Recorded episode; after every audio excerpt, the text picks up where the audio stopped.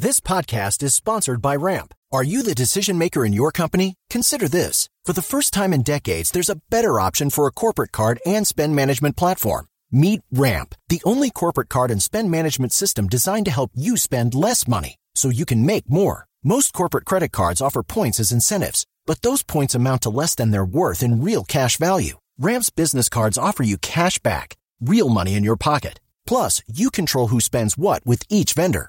And Ramp software collects and verifies receipts automatically, which means you'll stop wasteful spending and close your books in hours instead of days. Businesses that use Ramp add up to 5% to their bottom line the first year. If you're a decision maker, adding Ramp could be one of the best decisions you've ever made. And now get $250 when you join Ramp for free. Just go to ramp.com/easy. Ramp.com/easy. RAMP.com/easy. Cards issued by Sutton Bank and Celtic Bank, members FDIC. Terms and conditions apply. Hello, I'm Scott Sajna. And I'm Evan Novy Williams, and this is the Bienvenidos a Miami Sports Business Podcast, the Sportacast.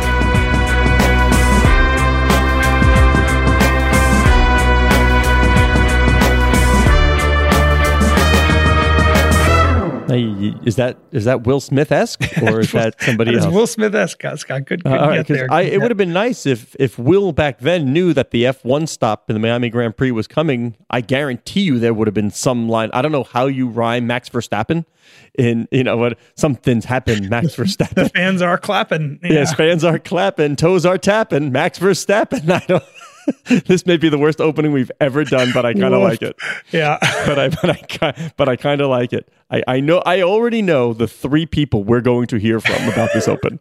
How bad it was. Yeah, we don't need to name them, but we know the three people that will. I was in Miami. I took this one. I took the hit and went to Miami. Even with my alabaster skin, I took the sunshine. And F1 had an event where they wanted to focus on sort of the circuit as a technology leader, much like the NBA has its tech summit. Of course, Lewis Hamilton kicked it off, and anytime he's involved, you're going to get a lot of attention. And the fact that F1 is just booming in America. All these outside sports leagues, you have the EPL trying to take tours. They're trying to summer games between the top brands, and they're trying to figure out how do you win America. The F1 is halfway there. They are bringing sizzle to first stop Miami, then there's Austin, and of course we've got Las Vegas coming as well. Whether or not there'll be more stops on the circuit, who knows? But they are certainly entrenched in the U.S. sports mindset right now. And they've done, I'm talking specifically here about Miami and Vegas, I think they've done such a good job of picking venues, right? I think that the two U.S. locations that I think fit so perfectly into the glitz and glamour, luxury, glitz, and wealth, sexy, and gambling, and all those things that F1 really pushes in a lot of its locations around the country. It does make me wonder a little bit about Austin, which was a track built specifically for this. It's a little bit outside of Austin. I'm not sure how much it fits in with the other two, especially because F1, from what I understand, doesn't like to stop all that much in the same country every year on the calendar. But Miami, this is year number 2. You've been down there for both, Scott. And then this will be year 1 in Las Vegas. Both of those locations, specifically going down the Vegas Strip, I think is so perfect to the overall kind of vibe of what F1 and its corporate partners, what they're all trying to accomplish. But I think you definitely need to wait until year 3 to figure out, do we have something here or not? Year 1, you can write off because it's just an event. The new, everybody wants to sample it. Then you sort of see a little bit of a trend. Year 2, you fix the kinks. What mistakes were made in year 1, you fix them. You see if the people respond. Pretty good attendance at Miami. And then now you go into year 3 next year. And you see, okay, do the sponsors come back? Do the general fans come back? Is the interest there? You get a good indication of whether or not this is going to be a long-term viable event. But you got to wait to year 3 to see where the trend line is going. I am by no means an F1 fan. Nor I. And my perspective, what I'm about to say, comes from the fact that I do not follow F1 at all. The F1 feels more so than almost any other sport that I'm aware of. The on field, on court, on track results seem so secondary in so many ways to what the F1 experience seems to be. Just in kind of casually following on Twitter all weekend, I saw so much more interviews from the pit and random celebrity appearances and interviews of celebrities on at the track, etc. So much more of that than I actually saw about who won. I didn't actually realize who won. I think we talked about this last year in Miami. I had to click around on ESPN.com. ESPN is F1's partner. I had to click around just to find the winner. Well, let me ask you this then, Novy Williams. Let me ask you this. You're going to have the F1 hardcore fan. Yeah. They're not going anywhere. So that, you know, that takes care of them. Just running the race and Verstappen winning that, great. You know, track conditions and all that, whatever.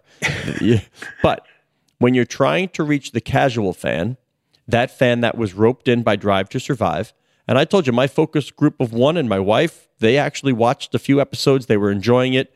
It didn't stick. Yeah. And my son certainly is not getting up early on Saturday morning to watch a race. So that, you know, it didn't convert him.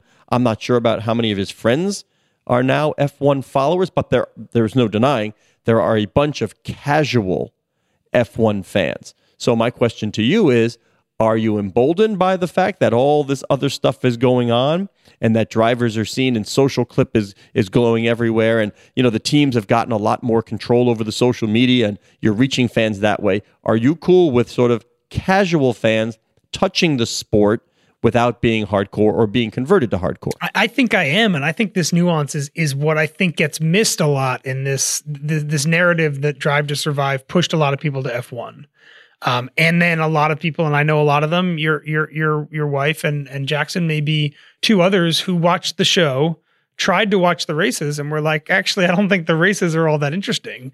But I think a lot of those people do stay in some ways in the F1 orbit to a degree. And I think that's valuable for F1, even if I'm not watching the races, even if I don't know who won the Miami Grand Prix on Sunday, if I'm at least casually tuning in on social media or elsewhere, taking a look at what celebrities are there, laughing at the funny on-track interviews during practice rounds or before the thing itself, taking a look at what the crazy luxury hospitalities look like, the fake yacht on the infield, all that stuff. I think it does feel like in some ways maybe this is just a uniquely modern 21st century sport, and maybe they're just way ahead of everybody else. But F1 seems to have created fandom totally outside and totally divorced from the actual competition of the sport itself. And I think that's really valuable. And the NBA is the only sport in America that I can think of that is even close to touching that, where there is so much drama and so much intrigue and so much celebrity outside of who's actually winning and losing when the game is played. All right. So you're cool with, like, you know, 1,000 or so private jets going to Miami. You saw the poolside or the trackside poolside cabanas, right?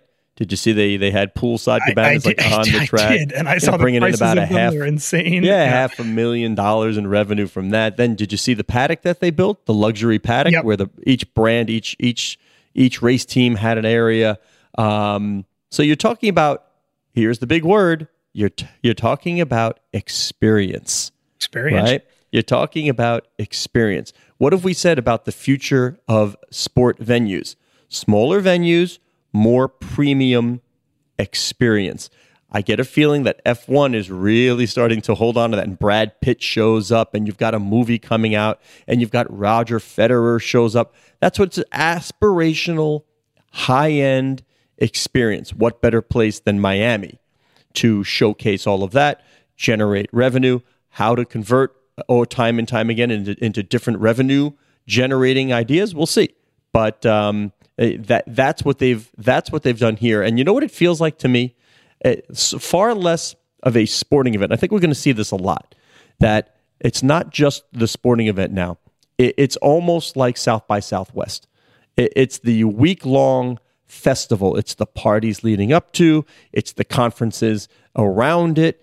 It's the preparation on the race.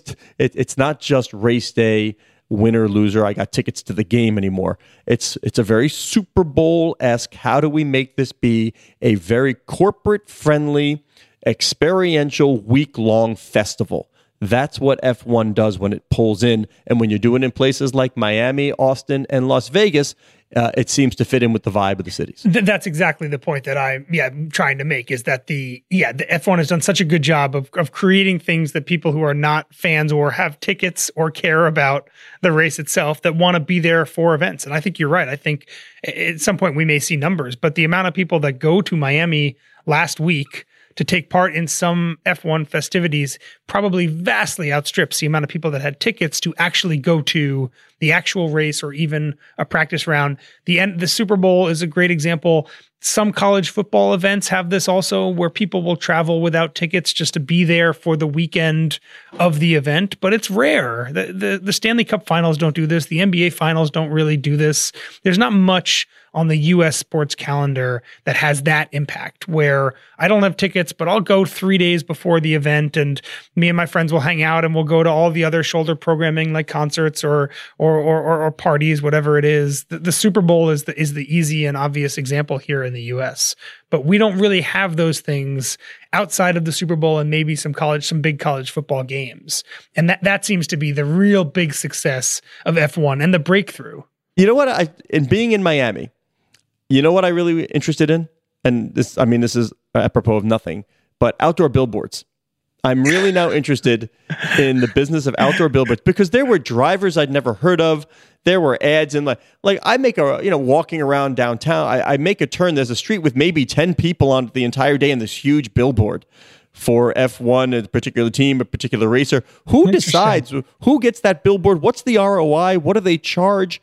Outdoor signage. I think we have to order up a story on outdoor signage and just sort of the whole ecosystem. How does this get? It's not like it's on 95.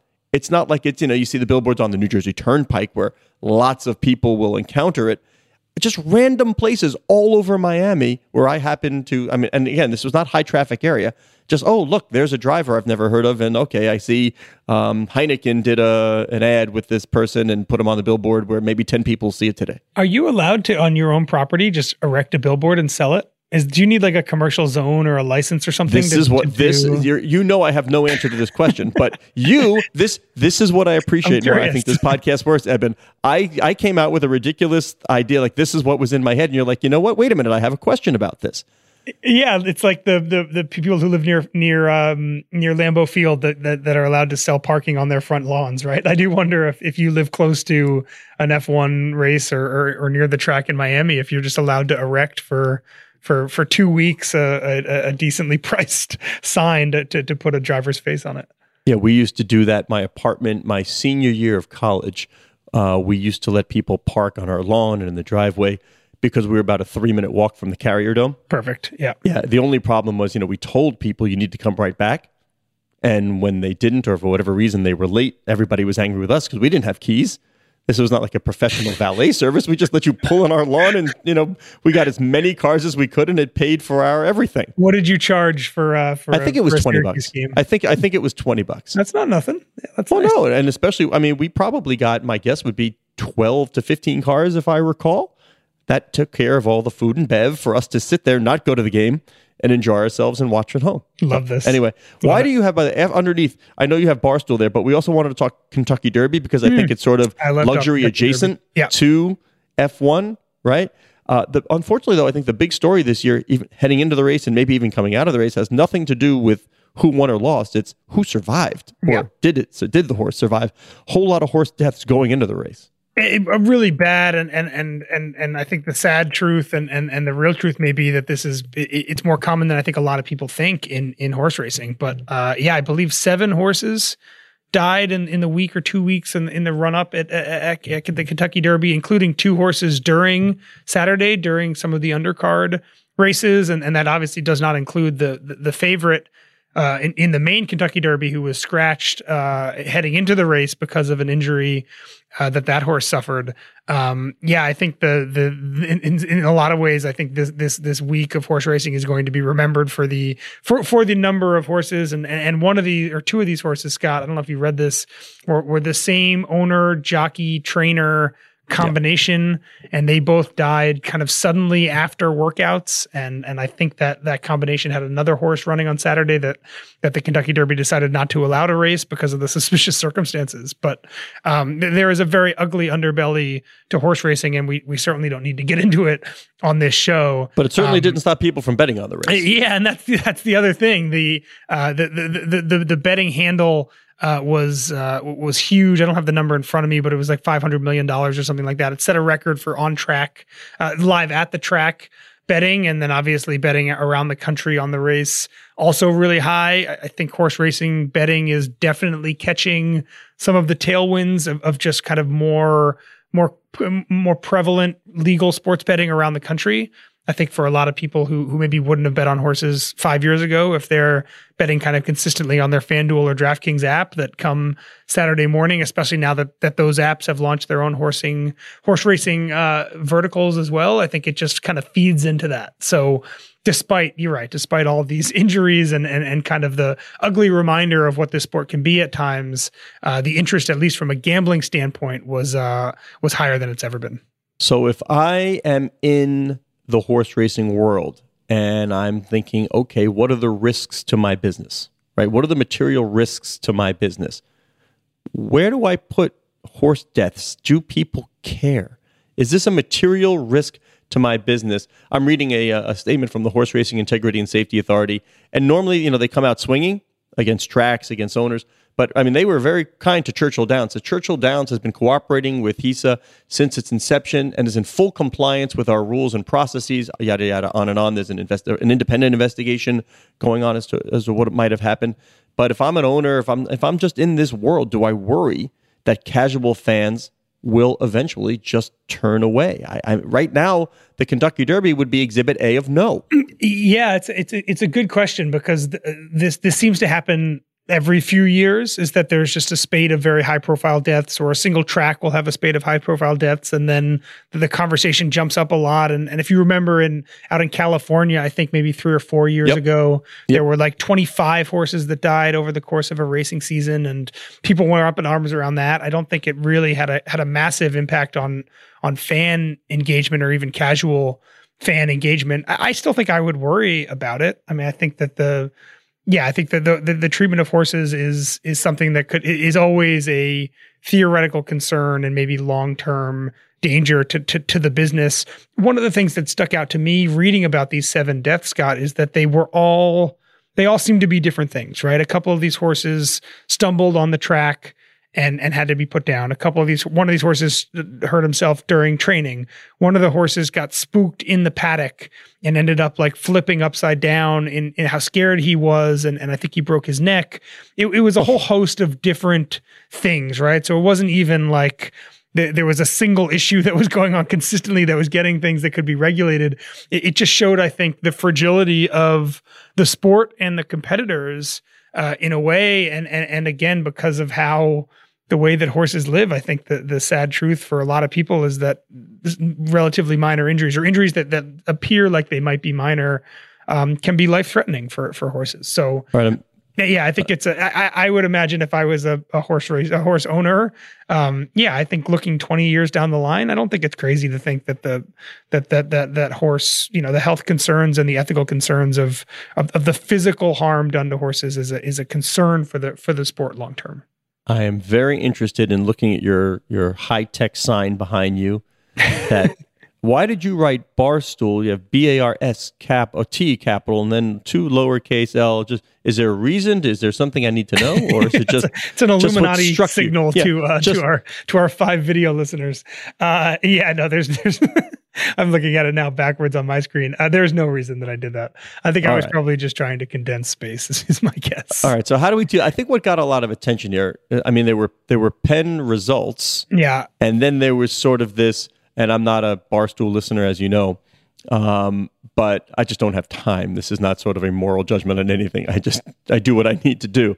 But one of the guys there, he was reading rap lyrics and used an epithet and wound up getting fired, and Portnoy, Dave Portnoy, Barstool's founder, which sold to Penn, made a big deal out of how he didn't think the guy should have been fired, but with the new corporate overlords, and there's licensing involved, and Penn officials were worried about the actual business and would they yank license. I mean, that's what happens when you sell control, right? You lose control when you sell. But overall, how is Barstool performing as a sports book for Penn? Yeah, not well, I think is the easy answer. The last numbers that I saw, Scott, I think Barstool Sportsbook has, I think it was just around 2% of the US market for gross gaming on online revenue, which is not a huge number, right? And far below their projections when they acquired Barstool. They had great anticipation. And so much of US sports betting is still kind of an experiment, and so many different companies came into this market with different theories on why they were going to be successful. And the Penn Barstool tie-ups theory was, we don't need to spend a ton on advertising. We don't need to do what FanDuel and DraftKings are doing, which is buying up billboards, Scott, in Miami probably, or maybe not Miami because Florida is not legal, but buying up billboards, TV spots, online advertising, social.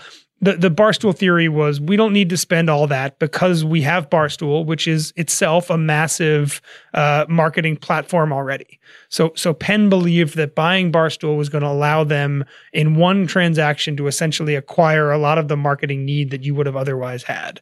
And I think right now it's fair to say that it has not worked out to the degree that they wanted it to, right? That Barstool's their audience probably very well overlaps with a group of sports bettors, but it doesn't mean that they necessarily have affinity towards a single sports book. I would bet a lot of avid Barstool listeners are gambling on other apps like DraftKings or FanDuel or PointsBet or others. And so I think that's part of it for sure. I think the results that Penn dropped last week showed that maybe the thesis there wasn't as ironclad as people thought it out to be. But I think the second thing, which you did mention, at the top, you're right about exactly how that all played out. I think there is always going to be concern that because of the kind of edgy nature of Barstool's content, that things happen on those platforms that if Barstool was a standalone entity still run by Dave Portnoy would be received very differently than if Barstool is now owned by a very heavy regulated company in Penn National that does have to worry about the even errors, mistakes made by someone who is very quickly reading rap lyrics on a live stream that can affect and that can have an impact on licensing, right? So I do think a lot of the concerns about the tie-up and I think Penn paid about $550 million for Barstool all told. But the thought here was that bringing a company like Barstool into a heavily regulated world was going to be like oil and water to a degree. And I think we saw that in a very real way last week. All right, question for you. And I am not one on the betting apps all the time. And you're one of those folks who before betting was legal in New York, you would go across the GW, get halfway and say, oh, I'm in Jersey, geolocate and place your bet. We call those deadbeats, Scott. That's exactly. You didn't have your stained, ripped white T-shirt on in an OTB. But anyway, you were about as close as you could be at this point. Here's my question, because I am fascinated by sort of sports book brand affiliation. Like, I'm not a high-end player. I guess that's about UX and do they give a different product. But if I like Joe Schmo, me and my pals and you, we're casual bettors, I'm just looking for, if I'm going to make a bet, I just want the best line. Yeah. To me, I just search for if they're all even, I don't know. I have no idea why I would pick one over the other. But does any sports book have almost like a loyalty rewards program? But I mean specific, this is what one time a year, if you wager, pick the X. What's a lot? What's a good number where a house is sure to make some money off somebody? If in a year you have wagered, a calendar year, you have wagered $50,000. I don't know. All right. You get a one-time chance to boost or go down on a line by 10% of whatever we put up. One time you can say if the spread is 7 or 10, you can make it 11.5. Whatever. You get where I'm going. A real rewards program. The sound you hear there is that folks who listen to this podcast who work for Fanatics nodding their head vigorously. I like when Michael Rubin nods his head. Highly anticipated. In approval, right? The new Fanatics sportsbook. This is their value proposition. Is this idea that because of all the other things Fanatics does, jerseys, T-shirts, collectibles, trading cards, whatever else Michael might want to get into in the future, this belief that creating a rewards program around all of the e-commerce aspects of sports in the Fanatics ecosystem is going to be the driver there, right? And it's not I agree. It's not a fully new concept. If you are if you sports bet on BetMGM, for example, you're getting MGM rewards. Same with Caesars. The as you know very well, Scott, the casino legacy companies do very well in their rewards programs. Yeah. They have hotels, they have free concerts, night. Yeah, exactly. They have I mean this is the actual bet. But I don't want all that. I'm here because I bet. I want to be able to move the line or something in my favor once or twice a year. A lot of the rewards programs are just redeemable for dollars, right? So if you get 10,000, crowns on DraftKings, that can be $100 that you can then pour back into a bet or so. But yes, I think everyone's trying to figure this out because the big debate that no one's really answered is price the thing? Is user experience the thing? Is it the name brand, the recognition? Is it just the first one you download? Is that the one you use? What actually is the thing that gets people to stick with a single sports book? A lot of people have different theories, and I don't think there's a concrete answer, at least not yet. All right. Well, there is a concrete answer as to where Bronny James will be attending. I believe it's concrete. Is it cement yet? I mean, I guess he could change his mind. We'll see. It's wet cement. It's wet cement. Yeah. The handprint can still be made, but it's still available for extraction. Bronny James at least told the world he is intending to go to USC. He'll be playing near dad with the Lakers. By the way, Lakers are a great story in their own right, right? Like they were dead. Nobody was talking about the Lakers a couple months ago. Amazing. Now I'm like, hey, are they going to the finals? Are they going to win the championship? They certainly might, yeah. Certainly could be, but just your thoughts. Bronny staying in Hollywood and the NIL opportunities and the fact that his dad wants to play with him and all the money and revenue that may be brought into the college basketball program, which, by the way, already had a darn good recruiting class without him. Yeah, it's obviously a huge win for USC. It feels very much like the O.J. Mayo class that went to USC, whatever that was, a decade and a half ago. Yeah. It wasn't just OJ, it was a few other big names. And the thought was USC basketball could be back, right? Taj, what's his name? Yeah, Taj Gibson? Taj Gibson, yeah, I think it's Taj Gibson. Hey, come on, give it up. I am shocked by that, Scott. Give it up. I cannot believe nice. I pulled out Taj Gibson from O.J. Mayo. Very nice. Yeah, so I feel like we've been down this road once or twice with USC before, but the NIL aspect, you nailed it. I think makes this a totally different thing, right? The ability to be in the second biggest media market in the country, to be a star with some real serious family name recognition, to be able to piggyback off of that. There's nothing I don't think that says that they couldn't appear in ads together. Do something together. Father and son in LA. That's where my mind went. Do stuff together. How about a signing session where both LeBron and Bronny are side by side? You can get things signed by both, whatever it is. I think there's a lot that they can do together. I would guess, I have no idea, that factored into this. Is his ability to do things kind of very locally with his father for most of the year seems really valuable. I don't know if Bronny plans to play 1 year in school and let that be it. But if he doesn't, if his dad wants to play with him, I think it would behoove both of them to get to the NBA as quickly as possible. Agreed. So imagine that he does that. But in the world that he doesn't, the transfer rules also mean that if it doesn't work out at USC, he could be playing at Duke or Kentucky the year after that if he wants to. There's so much more freedom now. But the big takeaway for me is the NIL opportunity in Southern California, in that market, playing in the same place that his dad is, feels like it is a no-brainer. And I would imagine, again, we laugh about the Mount Rushmore of NIL. I think Bronny James could be making a push to get his face on that Mount Rushmore. Well, he gets a separate. He may have a separate one before it's all said and done. Exactly, right? Exactly. The face over the four on Mount Rushmore, or next to the Hollywood sign in LA, maybe. Yeah, something like that. All right, let's finish up. We only got a couple of minutes.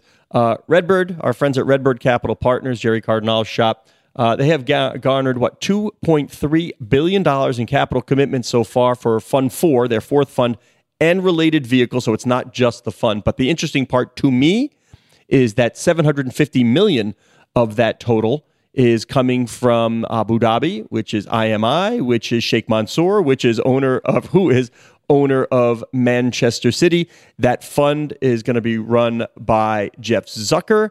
Of course, Jerry will be the chief investment officer, but it's going to focus on sports and media and entertainment entities on a global scale. So happy hunting to Jeff Zucker, backed by the Sheikh's money. I think this is a perfect topic, Scott, to finish this episode that we started talking about with F1, right? And the things that F1 has done so well is merging sport with luxury and fashion and entertainment. I think of Redbird Capital as also very much understanding and being on the forefront of that combination, which is that if you can buy AC Milan and you can tap into the local fashion aspects in the fashion capital of the world, that there are synergies there that maybe were untapped before. And especially if The Rock can show up because you co-own a football league with him. 100%. And if you have Skydance, one of the bigger entertainment studios making big, huge blockbuster movies like Maverick, there's so much little synergies there and overlap. And I think Jerry and Redbird really understand that in the same way that F1 does. And I think this is the future of so much of our business, which is that what happens on the field is really only a small part of what creates fandom, and that you can do these big either live events or media content plays, whatever it is, you can kind of mix all of these things together in a way that grows the pie bigger than any of these things would have been if they were just owned solo and doing partnerships on their own. All right, Evan Novy Williams on the Twitter, Novy_Williams. I am Scott Sajnik on Twitter @Sajnik. Our producer is Matt Whitehurst. Thank you very much, Matt. Our digital media editor is Cora Veltman. She loves it when I remind you that the show can be found at Sporticast, which is the hub of the Sportico Media Network.